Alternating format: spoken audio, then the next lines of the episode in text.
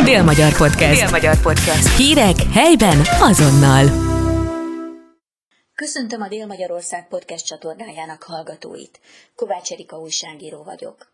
A kutatások szerint ma Magyarországon évente fejenként 67 kg élelmiszer dobunk ki. A becsült uniós átlag ennél is rosszabb, 94-95 kg. Ez hatalmas mennyiség, ami környezeti, de erkölcsi probléma is. Sipos gazdával, Sipos József növényorvossal az élelmiszerpazarlásról beszélgettünk, és arról, hogy hogyan csökkenthetjük a mennyiséget. Ha van tipje, bevált praktikája, ossza meg velünk, és mi továbbadjuk olvasóinknak, hallgatóinknak. Nekem azt tanította az anyukám meg a nagymamám, hogy az ételt azt nem dobjuk ki, valamilyen módon hasznosítjuk, ha már nem kell, ha megmaradt mondjuk egy kis pörkölt, akkor azt is föl lehet használni, ha már nem elég az egész családnak, akkor csinálunk belőle zöldbab pörköltet, vagy borsó pörköltet, de mindennek megvan a helye. Annak idején, amikor ugye ők főztek, még rám gyerekkoromba, akkor ha maradék volt, és már végképp olyan maradék, akkor az sem ment kárba, mert volt disznónk, és akkor megették azok. Manapság nagyon-nagyon sok az élelmiszer pazarlás. Ön hogy tapasztalja? Tisztelettel és szeretettel köszöntöm Önt és a kedves hallgatókat. Nagyon érdekes és fontos témába kanyarodtunk most a beszélgetés során. Ha Ön is említette kedves családját, én is szeretném megemlíteni szeretett nagyszüleimet, szüleimet. Mindig azt tanították, hogy kisfiam, a tanyai világban, abban az időszakban szemét nem volt, csak hulladék. Minden, a körforgás, a ciklikusság folyamatosan megvolt. Egy parasztember, egy gazdálkodó, felelősségteljesen szeretve a természetet, tisztelve azt, érezte, látta, és az életvitel is, hogy minden mindennel felhasználható. Gondoljunk bele, szerepe volt a tyúkoknak, a sertésnek, a marhának, amit a marha lemorzsolt, megették a tyúkok, a, barom, a sertés udvaron a darát felcsipegették a tyúkok, a galambok. Tehát egy folyamatos körforgás volt, ami olyan volt, visszakerült a trágyába, vagy a komposztba, visszakerült az anyaföldbe. Tehát nem volt, nem volt igazából szemét. Ez az ipari forradalom, az ipari robbanás, a műanyag megjelenése után megöl bennünket a műanyag. Tehát az emberiséget tönkreteszi a műanyag, olyannyira, hogy szinte már a vizek, a folyóink, a tengerek, az óceánok tele vannak műanyaggal, de már olyan szinten már mikrohulladék műanyagokat is mondanak, már az érrendszer rendszerünkbe is benne van a műanyag. Elgondolkodtató, vissza kell menni az anyai, a nagymamai, nagymama világába, és elgondolkodni, hogy bizony, míg a világ más részén vagy egyes részein túltermelés van, egyes részein óriási pazarlás van, addig a világ más részein éheznek az emberek, szomjúznak az emberek, nem jutnak tiszta vízhez, nem jutnak élelmiszerre. Elszomorodom, amikor élelmiszer pazarlásról hallok. Nagyon szomorú, hogy a világon több százmilliók vagy milliárdok élnek szegénységbe, addig Európába körülbelül 88 millió tonna élelmiszer dobnak ki és megy a szemétbe. Régóta vizsgálom egyetemi munkáim során is, kutatásba, több ország egyetemével összevetve az élelmiszer pazarlásnak a folyamatát, milyen élelmiszereket dobnak ki, mikor, milyen hullámokba, és mit lehetne tenni felelősség teljesen az élelmiszer pazarlás ellen. Tudni kell, Magyarországon egy áll, magyar állampolgár általában átlagosan 67 kg élelmiszer dob ki eh, per év, addig a becsült átlag alapján az Európai Unióban ennél magasabb, kb. 94-95 kg dob ki per fő. Ez átlag eh, élelmiszer pazarlást jelenít meg. Nagyon lényeges, hogy ki és miért, ki és miért felelős az élelmiszer pazarlásért. Nagyon fontos, hogy nem is tudom, gondolják ki a kedves hallgatók, hogy az élelmiszer pazarlás nem ott kezdődik, hogy kidobom a levest, vagy kidobom a sült húst, vagy épp a kenyeret, vagy a megromlott gyümölcsöt, ha nem. Az élelmiszerpazarlás ott kezdődik a termőföldön, mert az élelmiszerláncok, a fogyasztói igények olyan szinten átíródott, ha már egy pici flek, seb alaktalanság van a termésen, már másod, harmadosztályba kerül át a termés, és már nem veszik át, vagy éppen nyomott áron veszik át, vagy éppen el se tudja adni a termelő, így megy a szemétbe, vagy esetleg jobb esetben az állatoknak. De tudni kell, az élelmiszer alapanyag, ami állatokhoz kerül, az is élelmiszer pazarlás. Tehát megetetem a lóval, a birkával, igaz, hogy bekerül a láncba, de nem az a cél, hogy a jó minőségű hagymát, vagy gyökérzöldséget a birkával etetem meg, jobb esetben, ha van még birka, ami megeszi, vagy jó állomány. Nagyon fontos, hogy a megváltozott környezeti feltételek, a klímaváltozás, a hektikus időjárás, a szárasság, csapadék eloszlás következtében minőségromlások alakulnak ki a terméseknél, ezért nagyon fontos, hogy a szedéstől, már a megtermelés is egy nehéz folyamat, de a szedéstől egész a tárolásig a rossz szállítási, szedési paraméterek következtében is romlik a termés. Tehát az élelmiszerpazarlás már valahol az egész termelési ciklus folyamatába kialakulhat.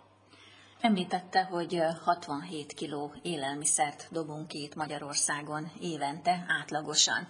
Mit lehet tenni annak érdekében, hogy ez a szám tovább csökkenjen? Nagyon fontos, több ilyen kis vizsgálatba vettem részt, úgynevezett kuka, kukavizsgálatokat hajtottunk végre, ami azt jelenti, azt vizsgáltuk ünnepek környékén, ünnepek után, hogy beöltözve, megfelelő higiéniés feltételekkel, kiborítva, majd visszatéve a szemeteseket, városi környezetben, belvárosi környezetben, kisebb városokban, mit dobnak ki az emberek. Tudni kell, hogy a legszentebb értéket dobják ki nagy mértékben az emberek ez pedig a kenyér. Tehát a kenyér, vagy inkább így mondom, pékáruk. Tudni kell, hogy az egyik legfontosabb élelmiszer alapanyagunk a pékáruk tekintetében, és a kukák vizsgálata során nagy mennyiségben találtunk pékárút. A következő, ami volt, az pedig a zöldségek, gyümölcsöknek a kidobása, utána következetek a húsfélék, és utána pedig egyéb élelmiszer alapanyagok, például előre vásárolt mirelitáruk, hűtött áruk, szárazáruk, amik mentek kifel a szemétbe. Tudni kell, hogy összehangoltan kell tenni az élelmiszer pazarlás ellen. Első legfontosabb a tudatosság. Amire fel szeretném hívni a figyelmet, az a tényleg cetlizés. Nézzük meg, hogy mit kell vásárolnunk.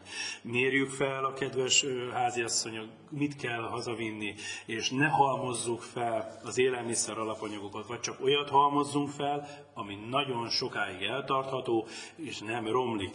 Ezért nagyon fontos a praktikusság, helyigény, mennyit kell, hova tudok, mit fogok főzni, milyen ünnep előtt vagyok, hajlamosak vagyunk, ha elgondolkodunk, hogy ünnep előtt megszállják az emberek az élelmiszer áruházakat, több kosárnyi élelmiszert tolunk a kocsiba, ezért nagyon fontos az átgondoltság, listázás, és semmiféle csábító akciónak ne dőljünk be. Tehát legyünk tudatosak, és ez nagyon fontos. A következő, amit szeretnék, és már egy korábbi beszélgetésünk alapján felmerült, ez pedig a tudatos tárolás. Nem mindenkinek van lehetősége, például kisalakásban nem nincs külön kamra, nincs külön spájz, ezért nagyon fontos, hogy csak annyi élelmiszert vásároljunk, amit el tudunk szépen tárolni megfelelően. Hány háziasszony keres a sípos gazda oldalon, hogy mit tud tenni, mert nagyon gyorsan romlik a zöldség alapanyag, gyümölcs alapanyag. Ezért nagyon fontos, hogy csak annyit vásároljunk, és úgy helyezzük el, amit jól el lehet például, nagyon le, jól el lehet például a burgonyát, a hagymaféléket, a, a fokhagyma, vöröshagymát, uborkát, hosszabb ideig gyökérzöldséget el lehet tárolni.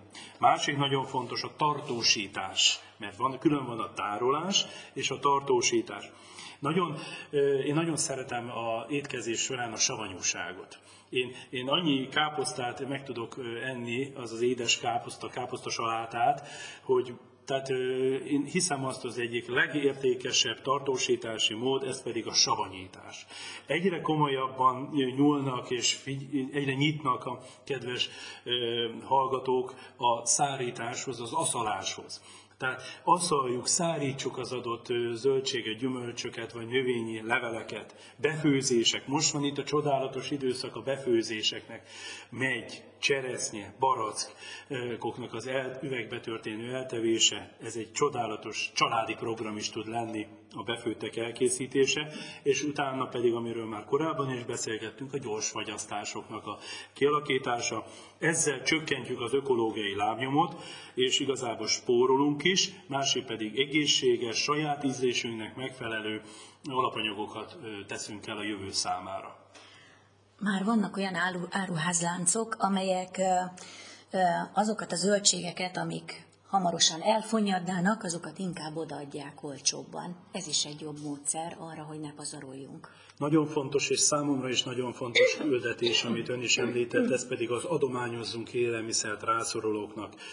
Ha látjuk már azt, hogy nem tudjuk elfogyasztani az adott élelmiszert, akkor is jó minőségben van, ne dobjuk ki. De mondok egy érdekes dolgot, és ezt saját magam megtapasztaltam. Én járok ABC-kbe, boltokba, és megkeresem, hogy, hogy van-e lejárt élelmiszer, vagy lejárat előtti élelmiszer, amit szívesen tudnánk adományozni. Bepakolom az autóba, és elviszem. Nem vettem észre, ez egyik befőző helyre, ahol szegényeknek főznek, hogy én olyan élelmiszer alapanyagot vittem, amire az volt le, ráírva már, hogy lejárt. Tehát lejárt a dátum. És tessenek elképzelni, nem vették át mert a jogszabály azt mondja, hogy csak olyan élelmiszer alapanyagot lehet, konzervek voltak, meg egyéb ilyen befőttek, ami lejárat előtt van.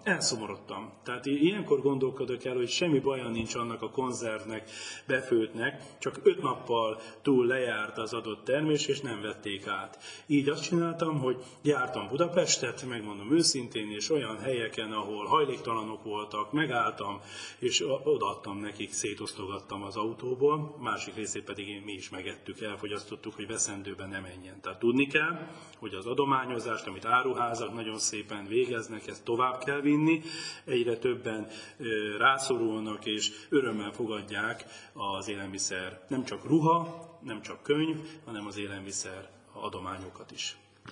Akár tehetnénk most itt egy felhívást is, hogy várjuk az olvasóink, a hallgatóink praktikáit, hogy hogyan tartósítanak, vagy hogyan használnak fel bizonyos élelmiszereket. Most gondolok itt arra, hogy ugye megmarad egy kis kenyérvége, akkor abból kiváló morzsa is lehet. Tehát, hogyha van ilyen ötletük a hallgatóinknak, akkor nyugodtan osszák meg velünk, mi pedig ezt továbbítani fogjuk, hogy mindenki tanuljon belőle.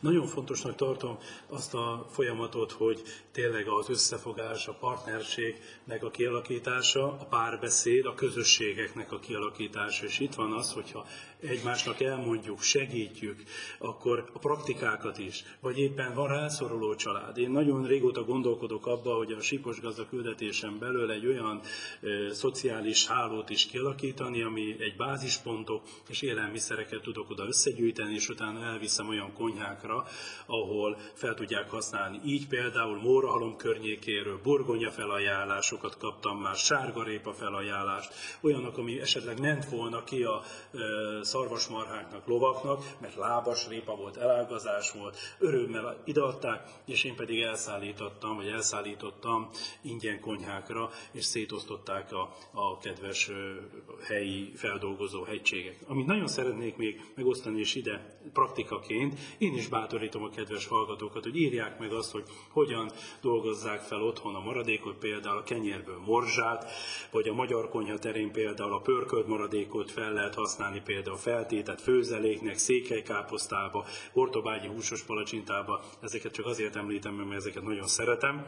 És tehát fel lett a házi asszonyoknak a praktikái tudása végtelen, olyan trükköket tudnak alkalmazni, és ezt tanultam, én is láttam nagymamámtól, édesanyámtól, hogy szinte itt van az, amit beszélgettünk a beszélgetésünk elején, hogy nincsen szemét, hanem visszakerülnek, változatosan fel lehet még a maradékokat is dolgozni, ne öntsük ki, ne dobjuk ki ezeket. Másik nagyon fontos, hogy összedolgozni az egyéb mixeket lehet például készíteni zöldségekből, gyümölcsökből, például gyanúsan kinéző zöldséget, például túlérett banánt, epret, őszi barackot beleteszünk brokkolival, répával együtt, össze túlmixoljuk, és, és még romlás előtt egy finom gyümölcslevet lehet belőle készíteni, joghurttal tudjuk fűszerezni, ízesíteni, és egy kiváló reggeli élelmiszer lehet mindannyiunk számára. Köszönöm szépen, tehát a tanulsága mai beszélgetésből ne pazaroljunk. Nagyon szépen köszönöm, és én is erre kérem, és bátorítom a hallgatókat. Dél-Magyar Podcast. Dél-Magyar Podcast. Hírek helyben azonnal.